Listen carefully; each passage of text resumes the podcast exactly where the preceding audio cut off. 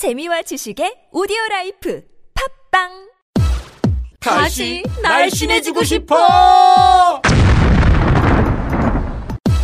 다이어트 해야 하는데 좀 간단한 방법 없을까? 1522-6648 1522-6648 혹은 비타샵을 검색해 주세요. 엄마! 가글 했는데 입에서 뭐가 나왔어! 어, 그거 올리덴탈 체크 가글이라 그런겨. 지금 쓰고 있는 가글 사용 후 확인해 보셨나요? 무색소, 무알콜, 무계면 활성제의 올리덴탈 체크 가글은 쉽게 나온 입안의 이물질을 눈으로 확인할 수 있습니다. 딴지마켓에서 판매 중입니다. 잘 잤다. 둔하고 센스 없는 줄 알았더니 침대는 잘 골랐단 말이야.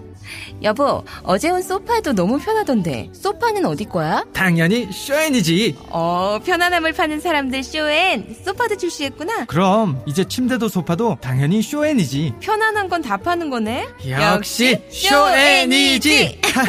세계 최초 신개념 어린이 매트와 친환경 소파도 곧 출시됩니다. 검색창에 쇼엔이지 또는 문재인 대통령마저 이룰 수 없습니다. 언론 권력의 끝없는 왜곡과 조작의 숨은 일곱 가지 비밀. 제대로 알아야 끝까지 지킨다. 조기숙 정치학 박사의 팩트로 파헤친 보고서. 왕따의 정치학. 위즈덤 하우스 미디어 그룹.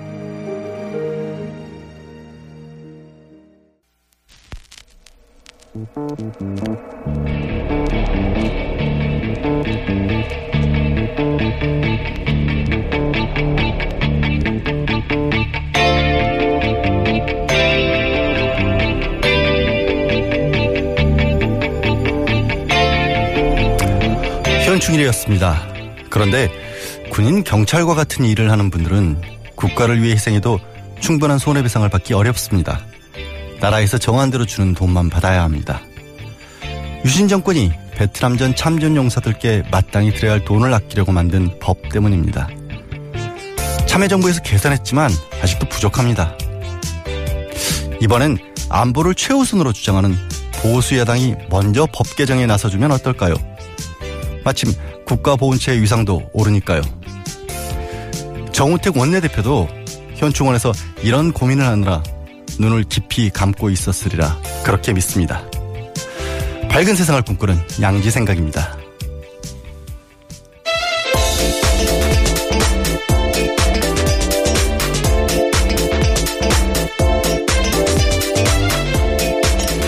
네. 이 정도는 알아야 할 아침 뉴스. ERU 시사인의 김은지 기자 나오셨습니다. 네, 안녕하세요. 네, 안녕하세요. 비가 좀 오네요. 네, 들을 때마다 새롭습니다. ERU. 아니 그게 당연한 건데 비도 오고 이름을 불러줘야 우리가 꽃이 꽃이 된다 그러는데 어떻게 네. 이름을 안 불러줍니까? 그렇죠? 낭만적인 아침입니다. 아니 사실 이 너무 마른 장마가 오래돼서 특히 이제 농업 하시는 분들 굉장히 걱정이 많으시고 국민들도 불편해하고 있는데 비가 조금 더 자주 왔으면 하는 생각이 듭니다. 네, 그렇죠. 음, 그래도 뉴스들이 다행히 정말 봄비 같이 여름비 같이 그런 뉴스들이 촉촉한 뉴스들이 들려와서 다행이긴 하네요. 오늘 첫 뉴스도 어제 현충원에서 있었던 그래도 촉촉한 편이죠 뉴스가. 네, 그렇습니다. 어제 현충일을 맞아서 문재인 대통령은 좌우를 넘어서는 탈이념 애국을 강조했습니다. 독립운동과 한국 전쟁은 물론이고 산업화 및 민주화 과정의 희생 모두를 보훈과 애국의 범주에 포함시켰습니다. 네. 그동안에는 뭐 애국 그러면 특히 현충원에서 나오는 데는 이제 전쟁과 관련된 아픔들에 관한 얘기가 나왔었는데 이제 많은 범위로 애국의 범위를 넓히셨고 또 한편으로는 그 뭐 어떤 이념 이런 것도 청산하겠다라는 말씀도 하셨죠 추모사에서. 네, 보수와 진보로 나눌 수도 없고 나누어지지 않는 그 자체로 온전한 대한민국이다. 이렇게 강조했습니다. 예. 그러니까요. 이게 안보에 있어서 대통령도 강조를 하셨지만 진보 보수의 이념 나누기가 사실 말이 안 되는 거지 않습니까? 다 같이 좋은 나라를 만들기 위해서 애썼고 다 같이 희생을 했던 그런 그런 역사인데 참 애국이란 말이 많이 나오셨어요, 어제. 이제 22번이나 이야기했다고 그렇죠. 한 하더라고요. 12분 정도에 네. 22번이나 얘기했고 또 한 가지 특이했던 점이라면 이제 전쟁, 6.25 이런 부분을 굳이 강조는 안 하면서 아픈 부분만 강조를 하셨던 그런 뭐 추모사로 이어졌었고 어제 또 보면은 그 자리 배치 주인공이라고 할 사람들이 조금 진짜 주인공들이 나서셨다 그런 뉴스도 있더라고요. 예, 그 부분이 눈에 띄었습니다. 문재인 대통령 옆자리에는 지난해 군 복무 중 지뢰 폭발 사고로 오른쪽 발목을 잃은 김경열 씨가 있었고요. 또 2년 전 북한의 DMZ 지뢰 도발 당시 부상을 입은 김정원, 하재현 중사 등이 앉아 있었습니다. 네. 과거에는 대통령 곁에 사부 요인들이 앉아 있었는데 네. 그것과 대비되는 모습이었습니다. 그러니까 생각해 보면 이게 더 맞는 것으로 보여요. 그렇죠? 당연히 현충원에서 현충일 원래 의의에 맞춘 그렇죠. 거죠. 예. 현충일이라는 게 그 나라에 대한 어떤 마음, 충성, 애국 이런 것들이 드러나는 날인데 가장 애국했던 분들이라고 볼 수 있는 자기를 희생했던 분들이 직접 여태 계신 게 당연한 그런 자리였고요.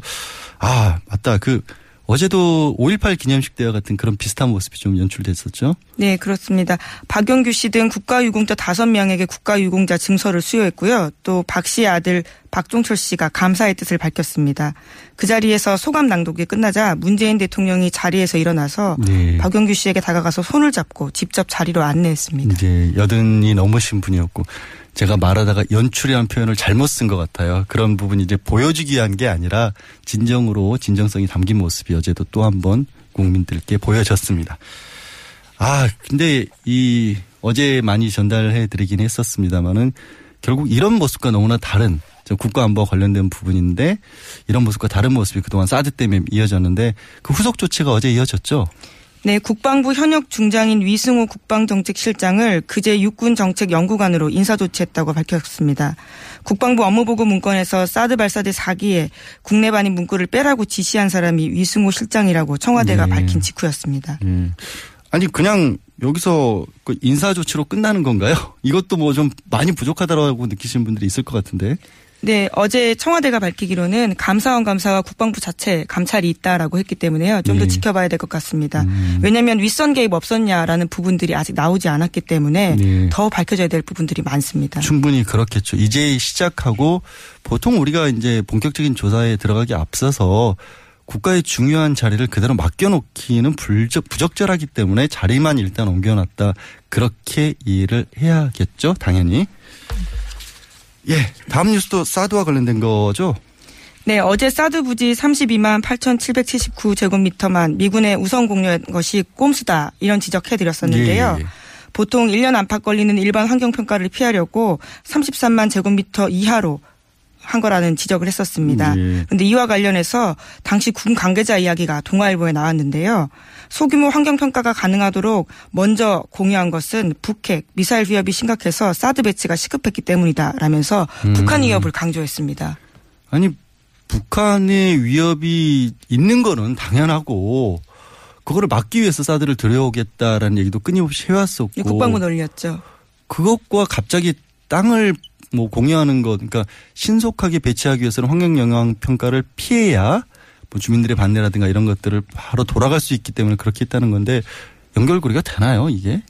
굉장히 약해 보이는 건 사실입니다. 저는 잘 이해가 안 가니까 다시 한번 어제 혹시 이제 뉴스나 이 부분을 못 들으신 분들이 계신다면 알려드린다면 원래 33만 제곱미터를 넘어가게 될 경우에는 전략 환경 평가라는 것을 환경 영향 평가를 하기 때문에 굉장히 까다로운 과정을 거쳐야 하고 그 중에는 주민의 공청회라든가 이런 것도 들어 있는데 그거를 피하기 위해서 사드 부지를 32만 제곱미터를 조금 넘게 그렇게 일차적으로 이렇게 줬다는 거 아니겠습니까? 네, 실은 전체는 훨씬 더 큰데 일부만 그런 식으로 그렇죠. 1단계를 발표한 겁니다. 그러니까 그것도 30, 꼼수고요. 예, 33만을 넘지 않기 위해서 그렇게 해서 했고 모양도 이상했다고 다시 한번 설명을 좀 해주시죠. 네, 말발굽 모양인데요. 네. 거꾸로 U자였습니다. 음. 그러니까 그이 우선 단계를 넘어가기 위해서 당장 급한 불 끄기, 끄기 위한 모습이었던 음. 거죠. 어제 다른 언론에서 이 뭐라고 해야 되나 지도를 보여줬는데 이 전체 부지가 이거 골프장 같은 거 생각하면 타원형 부지잖아요. 그렇죠. 그 타원형 부지의 절반을 뚝 자른 다음에 거기서도 또 가운데 동그란 부분을 빼서 바깥 부분을 묘하게 말발굽처럼 빼서 32만 제곱미터를 만들었는데 굉장히 놀라운 얘기를 하더라고요. 이 가운데 그 비어 있는 곳이 원래 골프장 자리 아닙니까? 그래서 이게 사실은 계속 골프를 치려고 그걸 빼놨다. 아, 그 근데- 상황에서요. 예, 그 상황에서. 근데 이거를 그냥 저같이 뭐 안보 이런 걸 모르는 분이 이런 얘기를 한 게 아니라 국방 전문가 분이 어느 언론에 나와서 인터뷰를 하시는 가운데 그렇게 얘기를 하시더라고요. 복지 시설로 남겨둔 것이다 이 이거는. 북핵이 위급하고 시급하게 사드는 배치해야 되지만 네. 골프도 쳐야 된다 이런 그렇죠. 건가요? 그러니까 그런 논리가 성립이 될 수 있다니까 굉장히 너무 충격적이었는데 그거를 저 같은 사람이 그냥 막연하게 한 얘기가 아니라 안보 전문가라고 여러 군데서 말씀하고 다니는 분이 실제로 그럴 가능성이 충분히 있다라고 지적을 하셔서 그러면 이거는 진짜 말씀하신 것처럼 핵은 날라오는데 골프를 치고 있다. 그러기 위해서 빵을 빼놨다. 그래서 그래서 환경 영향 평가도 비껴갈 수 있었다. 그야말로 다목적 포석이었다라는 얘기가 되겠네요. 예, 결과적으로 33만 제곱미터 이하로 했다라는 부분들이 그런 안보 위협이 아니라 본인들의 편의를 위해서 그렇게 한 게 아니냐라는 음. 의심을 할 수밖에 없는 여러모로 거죠. 예. 여러모로. 자 다음 뉴스는 어제 이제 인사 발표가 좀 있었죠. 네, 청와대가 차관급 인사 모두 7명 발표했습니다. 국방부 차관에는 서주석 한국국방연구원 책임 연구위원이 임명됐습니다. 예. 뿐만 아니라요.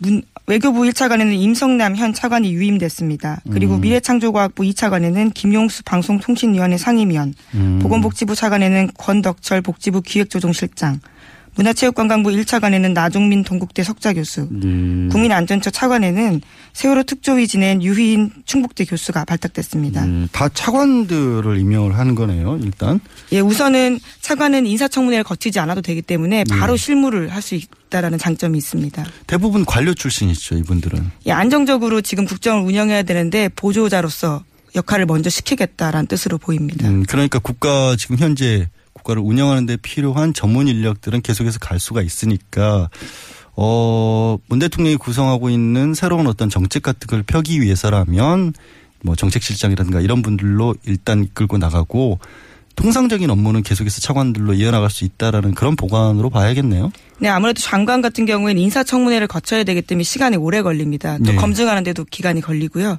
그러다 보니까 공백을 메우기 위해서 차관을 먼저 아, 인사한 걸로 봐야 될 것 같습니다. 그렇겠죠. 지금 또 한미 정상회의도 앞두고 있잖아요. 예, 6월 달에 있습니다. 음, 그런 부분도 이제 외교부에서는 당연히 준비를 해야 되기 때문에 속도를 좀 낼 필요가 있어서 그렇게 한 것 같습니다. 근데 말씀하신 것처럼 이제 인사청문회 오늘 드디어 시작입니다. 네, 인사청문회 세 건 있습니다. 김희수 헌법재판소장 후보자, 김동영 경제부총리 후보자, 강경화 외교부 장관 후보자입니다. 예. 정치권에서는 슈퍼수요일이라 이런 말까지 나옵니다. 갑자기 공장장이 필요해질 것 같은 생각이 이거 거의 고기 뜯듯이 물고 뜯고 정말 난리가 날 것 같은데 어떻게 해볼까요 오늘? 아무래도 야당 검증 칼날은 강경화 외교자, 외교부 장관 후보자한테 집중될 것으로 보입니다. 지금 제일 많이 그 부분이 이제 지적이 되고 있어서 뭐 주요한 부분들이 몇 가지가 있죠 지금 나오고 있는 게. 어, 앞서서 나왔던 위장전입 문제도 있고요. 또 부동산 투기, 증여세 탈루 의혹 이런 예, 것들이 있습니다. 예. 어제 이제 정책소장 같은 경우에는 그런 말씀도 있었죠. 아, 아 노회찬 의원이 하셨구나.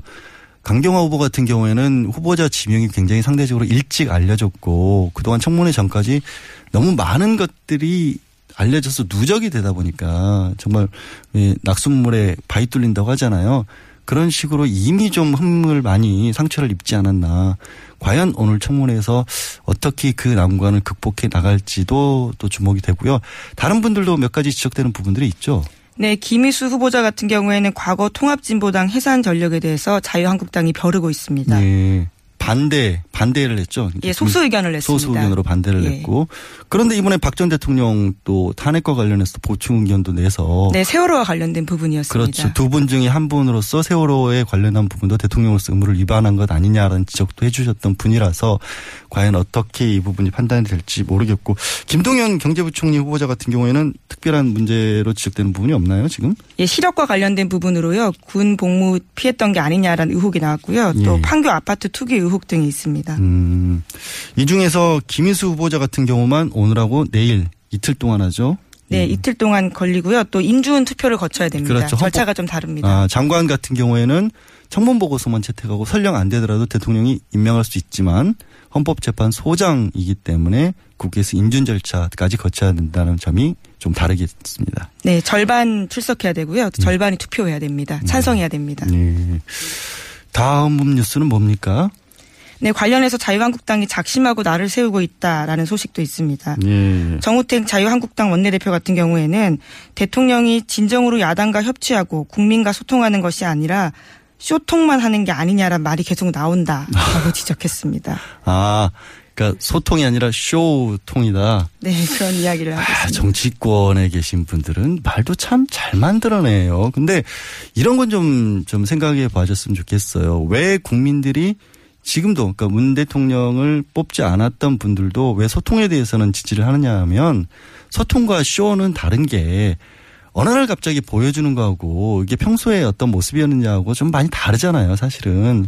그 김상조 지금 공정거래위원장 후보자 같은 경우에도 국민들이 봤었을 때 굉장히 인상적이었던 게 청문회장이 또 들고 나왔던 낡은 가방 아니었습니까? 근데 그 가방을 갑자기 청문회장이 들고 오려고 어디 저 중고시장에 가서 낡은 거 들고 올 수 있나요? 자연스럽게 묻어나는 삶의 이력들이라고 그렇죠. 볼수 있죠. 그걸 네. 국민들이 모를까요, 아직도? 그런 보여주기 국민들이 속는다고 생각을 하시나 봐요, 이분들은. 좀 다르게 좀 생각을 좀 해봐 주셨으면 좋겠습니다. 이게 뭐, 저도 보여주기에 끝나서는 안 된다. 뭐 소통이라도 보여주기에서 끝나서는 안 된다는 건 당연하지만 지금 드러나는 어떤 모습들이 쇼만일까에는 조금 의문이 듭니다. 아, 좀 재밌는 보도가 나왔었는데 오보로 알려진 게 있죠? 오보라는 게 알려지기도 했고 아직도 지금 잘못 알고 계신 분들도 있을 텐데. 네, 유섬나 씨가 오늘 한국에 들어옵니다. 그 같은 비행기에 정유라 씨 아들이 탔다라는 보도가 어제부터 계속 있었는데요. 예, 예. 같은 비행기는 아니라고 합니다. 예, 그렇죠. 뭐 정확히 한 분은 같은 비행기 대한항공기를 타고 오는데 한 분은 파리에서 오고 한쪽은 또 암스테르담에서 오기 때문에 비행기는 다른데 뭐 이름도 비슷하고 시간대도 비슷하다 보니까 기자분들이 취재를 하면서 거기에 또 꽂혔나 봅니다. 쉽게 말해서. 예, 들어오는 시간이 비슷합니다. 예. 오늘 오후 3시경쯤이면 음. 두 사람의 얼굴을 아마 유선납 씨 같은 경우에는 포토라인이 세워질 것 같은데요. 그렇죠. 정유라 씨 아들 같은 경우에는 어리기 때문에 음. 그 모습들이 보도에 잡힐지 모르겠습니다. 어리기도 하고 일단 무슨 범죄 혐의자는 아니잖아요. 예. 그러니까 유산호 씨 같은 경우에는 얼마만이에요? 지금 2014년부터 계속해서 범죄인도 재판이 지속이 되다가 이제 겨우 들어오는 상황이고 그 같은 비행기가 아니라고 해도 참 묘하긴 합니다. 어떻게 같은 날 그 긴 시간들을 들여서 들어오는데 같은 날 들어올까요? 그렇죠. 그래서 눈에 더 띄는 건데요. 아니 지난 어떤 뭐, 뭐 박전 정권과 관련한 뉴스들은 참 우연의 일치, 우연의 사건 이런 것들이 많은 것 같아요. 이것도 우주의 기운인가? 특히 5월 23일 아주 결정적인 장면들이었는데 정말 예. 영화 같았습니다. 예, 그러게 말입니다. 예. 자, 다음 뉴스는 우리 특검과 관련된 뉴스네요. 예, 속칭 특검 복덩이로 불렸던 장시호 씨가 내일 새벽 석방됩니다. 음, 이번 사건으로 구속된 사람 중에선 처음으로 석방되는 겁니다. 예. 재판이 끝난 사람들은 꽤 있죠, 지금도. 뭐, 네, 아직 선고가 나온 건 음. 없고요. 구형까지 나온 경우가 대부분입니다. 어, 사실 뭐 구형을 하고 나서는 보통은 뭐 보름에서 빠르면 한 달 정도면 결과가 나오는데 다른 사람들 같은 경우에는 이미 사실상 그 재판이 끝났다는 얘기는 법원에서 물어보고 이런 건 다 할 필요가 없게 된 상황인데 네, 절차는 이미 다 대충 안 풀어주고 거죠. 있잖아요. 예, 나머지. 구속 만기도 사실 지난 사람들이 있는데 풀어주고 있지 않은데 음. 장시호 씨 같은 경우에는 눈에 띄게 풀어준 겁니다. 음, 그렇죠. 뭐 차은택 씨라든가 이런 사람들, 김종우 전 차관 같은 경우도 사실상 본인의 재판은 거의 끝, 다 끝났지만 박 전 대통령의 선고 길에 맞춰야 된다. 그리고 혹시 밖에 나가서 말을 바꾸거나 할 염려가 있기 때문에 이제 구속기간 만료되는데 다른 혐의로 영장을 청구를 해서 재구속을 했으나 장시호 씨 같은 경우에는 본인의 구속 기간이 만료가 되니까 바로 이제 석방을 해주는 그런 유일한 사례고 어, 7일 자정이라고 많이 나오는데 사실 우리가 아는 우리 기준으로는 내일 새벽이라고 보는 게 더 낫죠. 예, 정확하게. 8일 자정입니다. 그렇죠. 8일 0시가 될 때 딱 풀려나는 거고 12월 8일 벌써 6개월이 지났다는 얘기네요. 참 시간 빠릅니다. 자, 그 6개월이 지나는 지나게 만든 주인공 박 전 대통령의 재판 얘기를 마지막으로 해봐야겠네요. 네, 박근혜 전 대통령 그제 재판에서 그림을 그리는 모습들이 포착됐는데 그 모습이 특이해서 화제가 되고 있습니다. 음, 뭐, 뭘 그렸대요? 그림의 모습은 정확하게 확인이 되고 있지 않습니다. 왜냐하면 피고인석이 기자들 자리와 멀기 때문에요. 음. 네, 네. 정확히 보이진 않는데 20분 정도 계속 그림을 그리다가 지우고 다시 그리고 그런 모습들을 반복했다고 합니다. 음, 아니, 지금 박 전 대통령 재판이 8번 정도 했었나요? 준비 기간 네, 두번 그렇죠. 하고 나서. 다 합치면 13번 정도 했습니다. 13번 준비기일까지 아. 준비, 준비기일까지 해서 그동안에 별 얘기를 안 했어요, 사실은. 네, 말, 그리. 말을 거의 하지 않았습니다. 네, 뭐할 말 없냐 그러면 없습니다. 라고 하고 첫날 재판에서 시작했을 때도 뭐 없습니다. 뭐 이런 말밖에 없었고 제일 많이 말을 한 게 인정신문 이제 재판 시작하기 전에 재판정에 나온 사람 누구냐고 물어봤을 때에 대한 인정신문에 대해서 말을 제일 많이 했던 걸로 할 말이 왜 없으신지 모르겠습니다. 할 말을 좀 많이 많이 내지는 솔직한 얘기를 국민들은 언제쯤 들을 수 있을지 궁금합니다. 예, 오늘 말씀은 여기까지 듣겠습니다. 네, 시사인 김은지였습니다. 감사합니다. 아, 네, 고맙습니다. 아무도 묻지도 따지지도 않고 가입하셨다고요? 보험은 너무 어려워요. 걱정 마십시오. 마이보험 체크가 도와드립니다. 1800-7917 마이보험 체크로 지금 전화 주세요. 1800-7917 이미 가입한 보험이나 신규 보험도 가장 좋은 조건을 체크해서 찾아드립니다. 인터넷 한글 주소 마이보험.com 또는 카카오톡에서 아이디 검색 마이보험을 친구 추가하여 상담하실 수 있습니다. 모닝똥? 제겐 사치였죠. 내가 토끼인지 토끼똥이 나인지 내가 변을 본 것인지 변을 당한 것인지 나는 바나나이고 싶다. 간혹 구렁이이고도 싶다. 아 큰일 났네. 이거 이러면 다 죽어. 미궁 장사랑! 빅동의 추억 미궁 장사랑이 찾아드립니다. 혈중 콜레스테롤 개선과 배변 활동에 도움을 주는 건강기능 식품입니다. 검색창에 미궁 장사랑 골반 잡자 바로 잡자 바디로직 허리 통증 바로 잡자 바디로직 몸매 교정 바로 잡자 바디로직 자세가 좋아지는 골반 교정 타이즈 바디로직 검색창에 골반 교정 바디로직 삐딱한 남성 골반 허리에도 역시 바디로직입니다. 바디로직의 효과를 못 느끼셨다면 100% 환불해드립니다. 자세한 환불 조건은 홈페이지를 참조하세요.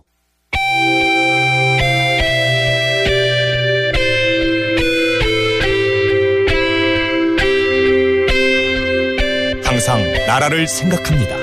이혜훈의 나라 걱정. 어, 현충일 다음 날이라서 그런지 이 코너 시그널이 정말 예사롭지 않게 들립니다.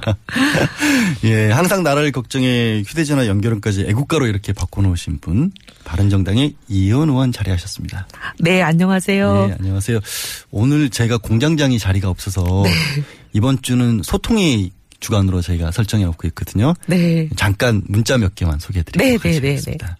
박성진 님이 김공장장 어디 갔어요? 김공장장? 네, 어, 김공장장은 네. 고기 다이어트 하러 유럽 갔습니다. 고기가 어, 많은 곳에. 네. 이전 뉴스 시간에 박근혜가 박근혜 대통령이 대, 저, 법정에서 그림 그리고 있다는 뉴스를 소개해드렸거든요. 아, 그랬었나요? 네, 그래서 8672님이 박근혜가 그린 그림은 동그라미 그리려다 무심코 그린 얼굴 최순실. 예리하십니다. 예. 네. 3399님은 비가 오니 후 외롭네요. 저도 공장장이나 잔업반장님처럼 이혼이라도 하고 싶네요. 여친 없음 땡땡땡. 전 이혼 안 했습니다. 오해, 오해하지 마. 어, 누가 제가 이혼했다를 큰일 날 말씀을 아, 또. 드디어 이제 잔업 반장님으로 아니, 잔업- 승진하신 거예요? 승진이 아니라 네. 자기 제가 지난번에는 이제 공장장 권한 대행이라고 했거든요. 아, 권한 대행, 아. 근데 고- 권한 대행도 못마땅하대요. 그냥 네. 작업 반장이나 해라. 네. 그럼 혹시 보시- 모르시겠어요? 여기 원래 공장장 명패 있었잖아요. 아, 공장장 명패 봤어요. 네. 네, 오늘 치웠네요? 감추고 갔어요. 어, 대단하신 분이에요. 명패를 감추고 갔어요. 제가 혹시 그거 꺼내놓고 쓸까봐. 네. 안 합니다, 지사에서. 아니, 저, 공장장 얘기를 했는데, 네. 지금 이번 주 나오신 분들께 몇 가지 여쭤보고 있는 게, 그, 김호중 공장장하고는 도대체 언제, 언제 어떻게 만났냐? 인연을 맺고 계신 겁니까? 제가 지금 연도는 정확하게 기억 안 나는데 한 2005년 정도였던 2005년 걸로 정도. 기억하는데요. 초선 때 초기였어요. 예. 어, CBS, 죄송합니다. TBS 나와서 지금 CBS 아니, 뭐, 얘기돼서. 전혀 저희는 그런 거. 모 방송에, 예. 어, 시사자키라는 프로가 있었는데, 아, 거기 예. 진행자셨고, 제가 예. 고정 패널을 꽤 오래 했어요. 음. 그래서 진행자와 고정 패널로 만났었어요. 음, 그때의 첫인상은 어떠셨어요? 그때 첫인상, 아, 뭐라 그래야 의외로? 의외로라는 데 방점이 찍혀 있어요. 의외로 예. 무섭지 않네? 의외로 무섭지 않네. 왜냐면 그때만 하더라도 뭐 진보 진영에 예, 예. 뭐 요경 미사일이다. 요경 미사일. 뭐 딴지 일보 하셨던 분이다. 음, 걸리면 이러고. 그냥 딴지 걸려서 넘어진다. 음, 예, 예. 별별 무시무시한 소문을 듣고 음, 뵀는데 예. 뭐 의외로 그렇지 않으시더라고요. 어제 노회찬 의원은 심지어요. 네. 그때 옛날이랑 비교하면 지금 외모가 굉장히 좋아진 거란 얘기도 해서 그런가요? 그런 것 같진 않죠? 외모? 그때나 잘 지금은 못, 못 느꼈는데요. 그쵸, 그- 좋아지신 줄? 그때나 지금이나 똑같죠, 사실. 살만 조금 더 쪘지. 예. 아, 그러네요. 사이즈는 좀 달라졌네요. 사이즈가 좀. 예. 그렇습니다. 저는 이혜원 의원님이 훨씬 더 객관적으로 말씀을 해주시라고 해주셨다고 믿고요. 네. 노회찬 의원께서 워낙 오래 전에 이 의원님보다도 한 10년 전에 만났으니까 기억이 약간 좀 가물가물하신 걸로 그렇게 넘어가겠습니다. 음. 아, 한 20년 전에 만나신 거네요, 노회찬 예, 의원님. 노회찬 의원 90년대에 만나셨다고 그러더라고요. 그러니까 아, 그때는 정말 엉망이었나 보네요. 아, 예, 그렇습니다. 예. 음. 어제 문재인 대통령 추념사 들으셨죠? 네네. 같이 그 자리에 있으셨나요? 혹시? 아니요, 제가 가지는 못했습니다. 아, 저희 나중에. 지역에도 또 비슷한 행사가 아, 있어가지고 네네네. 지역에서 행사에 참석하느라고 음. 현장에 가진 못했고 네. 언론으로 봤습니다. 아, 그 내용에 대해서는 어떻게 좀 평가를 하실 수 있을까요? 사실 뭐 현충일의 추모 대상을 전통적인 순국선열 참전용사 여기에 국한하지 않고 네. 뭐 파독강부 그다음에 한각의 기적을 만들었던 우리 근로자들 여공들까지 다 이렇게 모든 대한민국의 국민들로 확대해 주신 거 그건 굉장히 신선했고 음, 예. 또 공감했습니다. 근데 저는 조금 이제 거기다가 어 뭐라 그래야 되나 지금 북한 얘기 어떻게 보면 현존하는 위협인데 음, 예, 예. 북한 얘기는 전혀 안 하셨잖아요. 음, 예. 그래서 좀 그런 부분이 어떻게 보면 음, 이제 우리 보수 쪽에서 조금 그 걱정하시는 분들이 있더라고요. 아. 혹시 북한은 전혀 생각 안 하시는 거 아닌가 아. 이렇게 걱정들을 하셔서 예. 그래서 아, 또 걱정하는 국민들이 일부 있구나. 음. 사실 어제 했어요. 이제 6.25나 한국 전쟁은 직접적으로 단어를 사용을 안 했죠. 안 했지만 반면에 이제 그때 당시 전쟁터 단장인 능선이라든가 이런 얘기는 또 많이 했었고. 예, 그러니까 과거 북한의 음, 음. 어떻게 보면 공격, 위협, 참상 이런 얘기는 하셨는데 현존하는 지금의 북핵이라든지 북핵 또 미래의 부분은. 북한의 문제 이런 문제가 이제 언급이 없어서 음.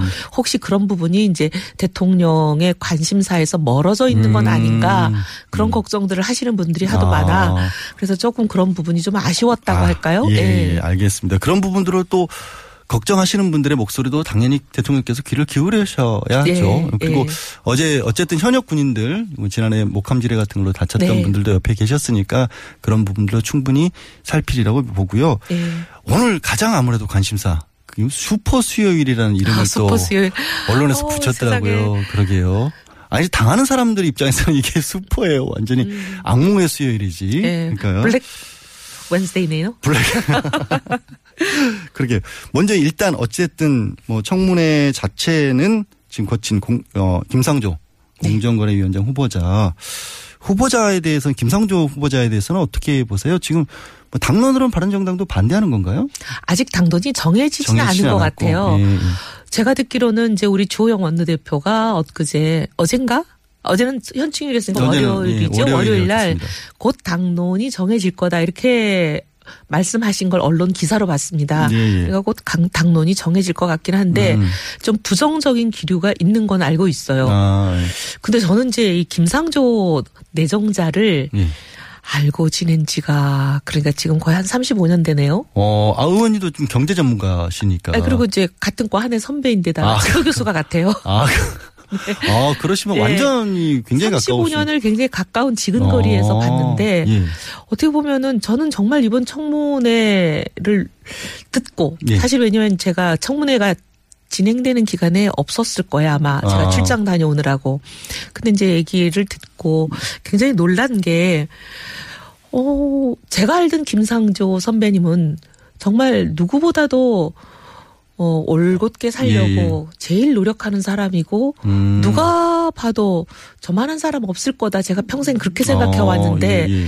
하도 뭐 여러 가지 얘기가 들려서 이 청문회 얘기들을 제가 지금 선뜻 믿기가 좀 어려울 만큼 음. 저도 좀 당황하고 있어요. 근데 뭐한 15개까지도 뭐 다 종합을 하면 개수로는 그렇게 많이 나왔는데 근데 이제 그 중에 또 뭐, 어, 어떻게 보면 해명이 되는 것도 해명이 있고. 충분히 됐고 이 네. 아예 잘못된 의혹만을 위한 음. 의혹도 많았고 그래서 언론에서도 뭐 잼만 날렸다 뭐 음. 소문난 잔치였다 이런 평가들도 있고 좀 뭐 여전히 부정적으로 보는 분들도 계시지만 네, 국민들이 아마 다 보고 평가하시겠죠. 그렇죠. 청문회도 보면 이제 의혹을 제기하는 측과 답 해명하는 예. 측이 있는데 거기서 결론이 안 나도 국민들 마음 속에서 결론이 나더라고요. 음, 아니 근데 그게 저도 이제 궁금한 게 그 국민들의 마음을 과연 살펴가면서 당론까지도 정하시는 건지. 예. 그 보면 왜 제가 여쭤보냐면 국민의당 같은 경우도 지금 국민의당. 당론은 뭐 밖으로 반대한다고 하는데 네. 일부 의원들은 SNS로 뭐 나는 찬성한다 막 음. 이런 얘기들 막 한단 말이에요. 이런 것 같아요. 국민의당 제가 그 속사정을 정확하게 아는지 모르겠지만 예. 제가 그냥 밖에서 보기에 느끼는 점은 의원님들은 이제 막 청문회를 하다 보면 이 사람이 저도 일을 하다 보면 그런 게 있어요. 일에 메모 몰입되는 경우가 있어요. 예, 아, 예. 일 자체에 막 몰입이 돼가지고 내가 막 의혹을 어, 조사하고 막 질문하다 보면은 내가 가지고 있는 생각이 막 강해지잖아요. 예, 예. 근데 이제 듣는 해명은 내가 기대했던 거하고 좀 차이가 있으면 음. 아니야 해명이 부족해 막 이렇게 음. 달려가는 경우가 있거든요 사람이. 음. 그래서 이제 의원 개인은 이제 청문 결과에 대해서 부정적인데 예. 지역구에서 막 사람들이 국민들이 예. 우리가 보기에는 해명이 됐어. 괜찮다. 뭐 예. 이렇게 얘기하는 경우가 꽤 있거든요. 문자나 예. 이런 걸로 또 아. 의원실로 전화도 많이 오고. 예. 그러면 이제 의원들이 듣는 국민의 생각이 본인이 갖고 있던 생각과 굉장히 괴리가 있는 경우가 있어요. 예. 그럼 의원들이 또 주장을 국민들 생각을 받아들여서 바꾸기도 하고 그래요. 그렇죠. 그게, 예. 그게 정상이죠 예. 사실은. 지금 국민의당 의원님들 보면은 청문회장에서 얘기하신 거, 예. 청문회 직후에 얘기하- 얘기하신 거하고 지금 또 이제 호남 민심을 받아들여서 좀 음. 바꾸는 경우들이 생기는 것 같아요. 아, 아무래도. 예. 아니, 근데 잠깐 제가 궁금해 게 격가지긴 합니다만, 의원님도 그러면 그런 식으로 뭐 문자나 아니면 지역구 사무실로 전화 같은 것도 많이 평소에 받으시고. 아, 그러세요? 수도 없이 봤죠. 저는 지금 김상조 내정자 청문회, 강경화 내정자 청문회와 아무 상관도 없는 사람인데도 예. 지금 100, 하루에 100통 이상 받고 있어요. 아, 고소 안 하세요, 혹시? 아니요, 왜 고소해요? 아니, 왜냐면. 아니, 아니, 저, 음. 저, 이현주 의원이 아예 가장 이제 문자 폭탄이라고 하면서 문제 제기를 하면서 음. 실제로 고소장을 지금 뭐 이렇게 제출을 하겠다라는 식으로 나오더라고요. 아마 그 중에 이제 뭐 허위 사실을 가지고 음. 부당하게 음해하거나 그런 문자가 있었는지 는 모르겠지만 예, 예. 그런 게 아닌다면은 뭐 국민들 의견을 들려주는데 저야 가- 감사하죠. 예. 네. 근데 이제 문자 중에 간혹 보면 이제 도를 지나치게 음. 어 상대방을 뭐라고 얘기하라니까 뭐, 규정 짓고 인격적으로. 인격적으로 모욕하고 음. 그다음에 모욕하는데 그냥 그 모욕이 그냥 단순한 모욕이 아니라 추상적인 모욕이 아니라 네, 네. 허위 사실로 음해하면서 이제 단정적으로 모욕하는 그런 잘못된 문자가 간혹 있어요. 네.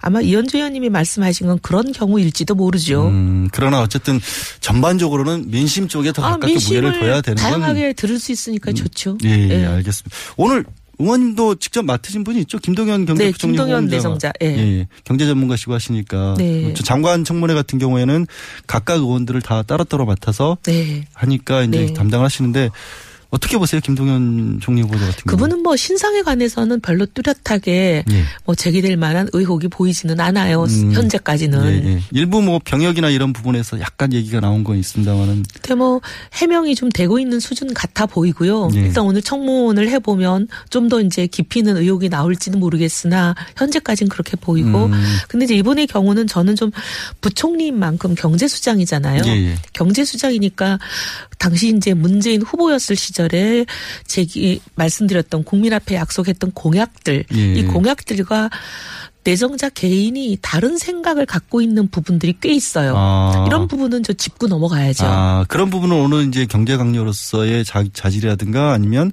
그거를 대통령과 어떻게 조화를 할지 그런 부분은 능력과 관련된 부분이니까 능력이기도 하고 예, 입장이기도 하고 하니까 그런 건 짚어야죠. 그런 걸 짚으시겠다. 예.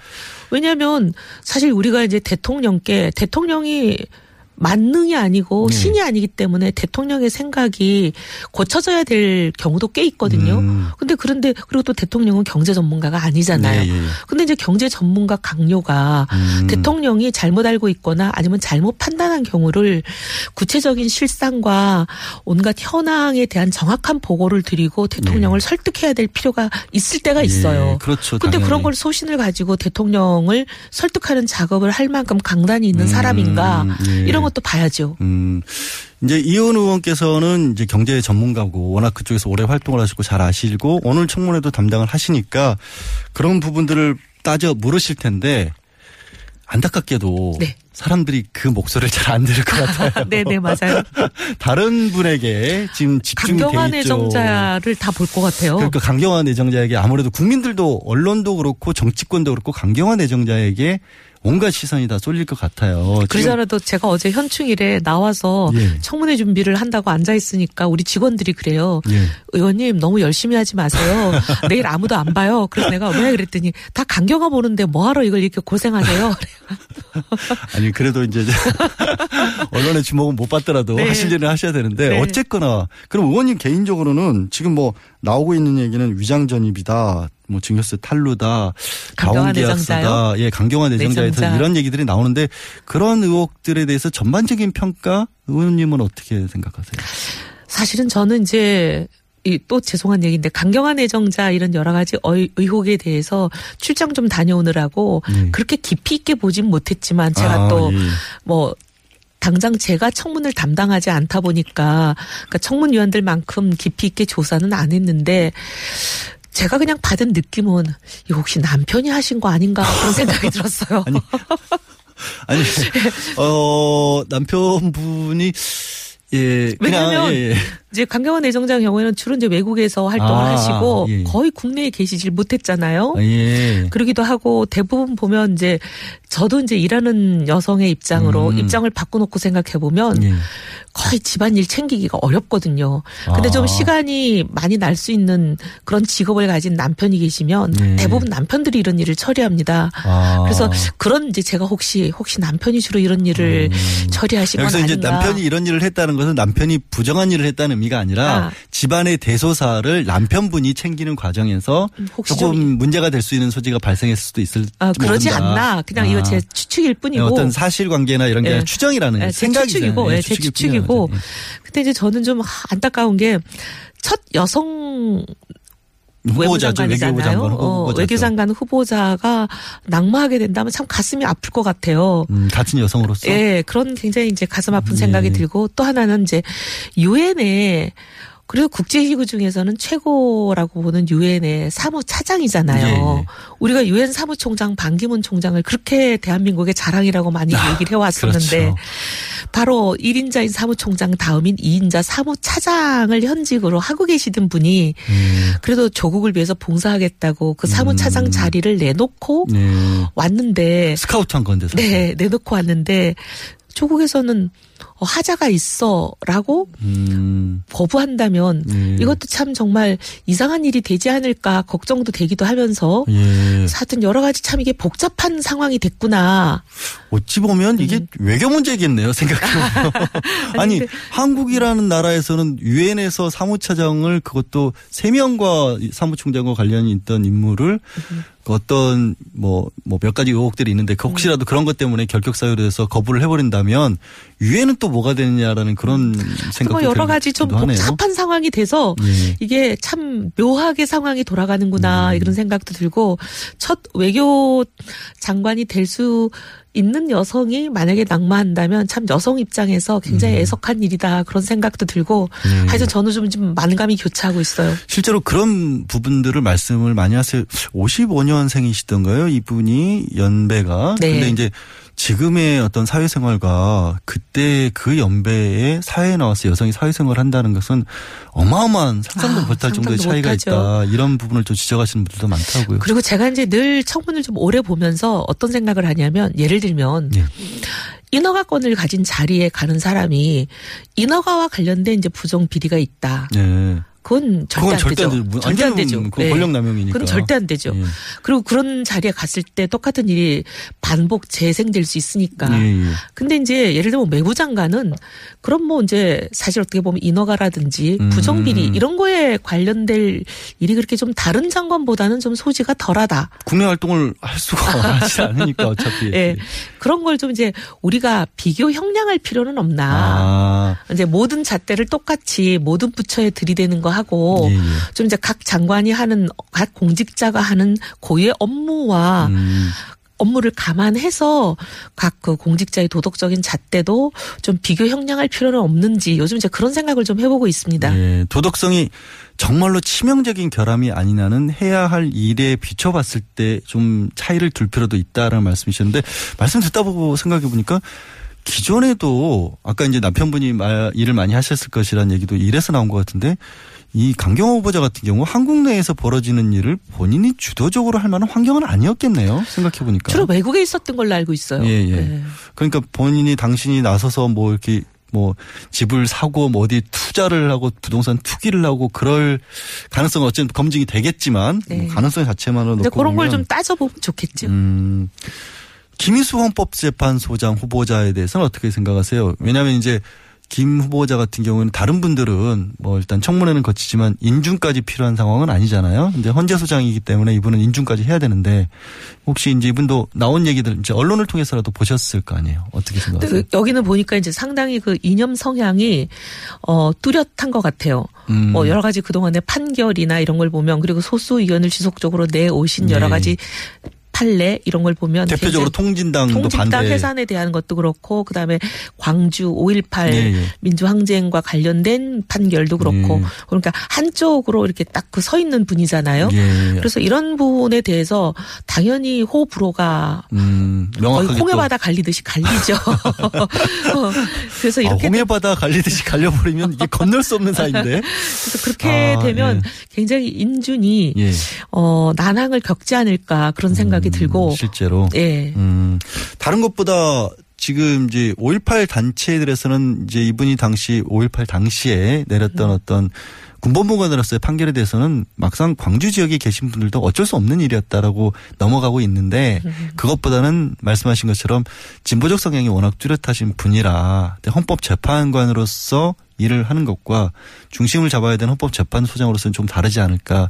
뭐 당에서도 좀 그런 목소리도 나오나요? 혹시 들으실 바 있어요? 그런 얘기들 좀 듣긴 했습니다. 음. 그래서 이제 뭐 문자들 오는 거 이제 주로 문자가 보면은 아무래도 근데 저는 문자를 양쪽에서 다 받아요. 굉장히 진보적인 분들도 보내시고 아, 예. 굉장히 보수적인 뭐 소위 태극기와 촛불이 다 보내시는데 그래서 양쪽을 다 보죠. 아, 그럼 양, 양쪽으로도 굉장히 많으시겠네요, 예. 평소에도. 아, 양, 양쪽으로 많습니다. 그래서 어. 근데 전 대부분 읽어보는 편이에요. 가, 아, 가급적. 그러세요? 예, 예. 근데 일일이 답을 못 보낼 경우는 있지만 음. 어, 가능하면 다 읽어보는데 네. 양쪽이 좀 팽팽해요. 어. 양쪽 그래서 제가 아까 홍해바다라는 표현을 썼는데 아. 상당히 양쪽이 팽팽한 것 같아요. 근데 그럼 이제 결국에는 가운데 계신 분들이 또 그 바다에 네. 다리가 이어질 수 있을 정도로까지 많이 계시냐 네. 아니면 양쪽으로 나눠져 계시냐 이런 정도 같은데 이제 그러면 이제 전반적으로 생각보다 저는 개인적으로 이제 5대 원칙이라는 것을 후보 시절에 밝히셨던 게 조금 명확하게 설명이 안 돼 있어서 이제 본인도 이제 대통령께서도 양해라는 표현을 쓰면서 좀 세부적인 기준을 만들겠다 이런 얘기로 약간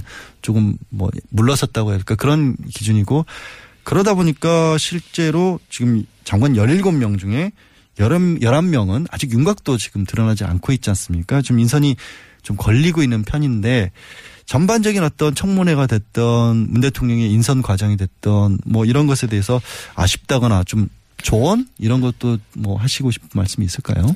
지금 정부만이 아니라 과거 정부에도 보면 늘 청문회가 국민들의 분노를 많이 자아냈거든요. 네. 청문회 할 때마다 이제 저희들이 받는 이제 국민들로부터의 그 분노는 뭐냐면 너희는 그럼 깨끗하냐. 그렇죠. 그러면서 국민들이 막 국회의원들한테 화내는 게, 야, 너희보다는 100배 낫다. 청문위원부터 먼저 청문해야 된다. 예, 그러시면서, 그러면 이제 지금 이제 국회의원들이 문제 제기하는 여러 가지 결격 사유로 거론되는 거 있잖아요. 예, 예.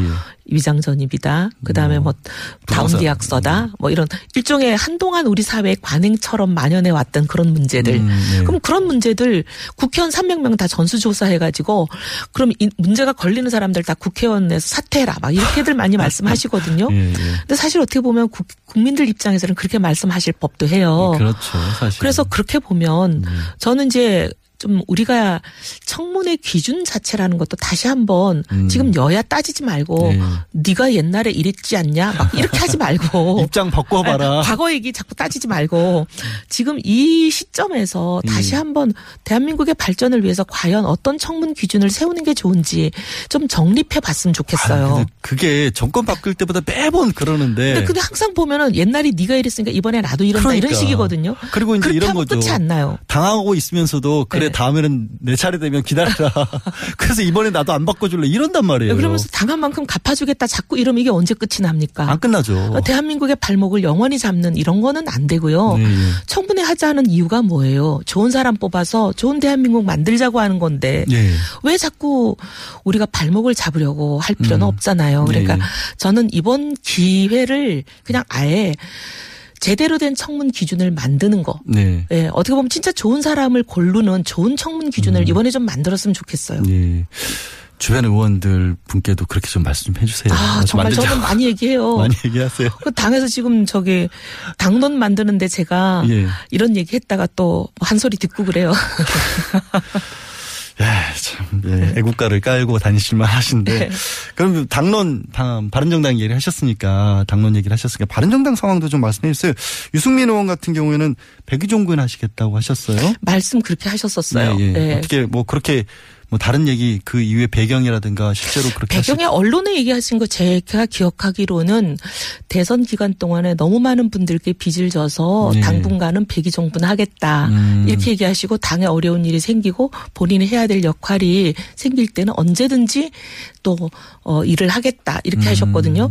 그러니까 뭐 그 이상은 저도 뭐 들은 건 없어요. 근데 반대로 생각해 보면 지금 당도 사실은 어려운 상황인 건 맞지 않습니까? 네. 어쨌든 아 그래도 뭐 버텨냈다라고 대선 기간을 버텨내셨지만 뚜렷한 90점을 찾기도 좀 어렵고 뭐 김용태 의원이나 김세현 의원 같은 경우도 당권에는 안 하겠다라는 선언을 하셔서 90점이라는 게 필요한 상황이긴 하잖아요. 바른정당도.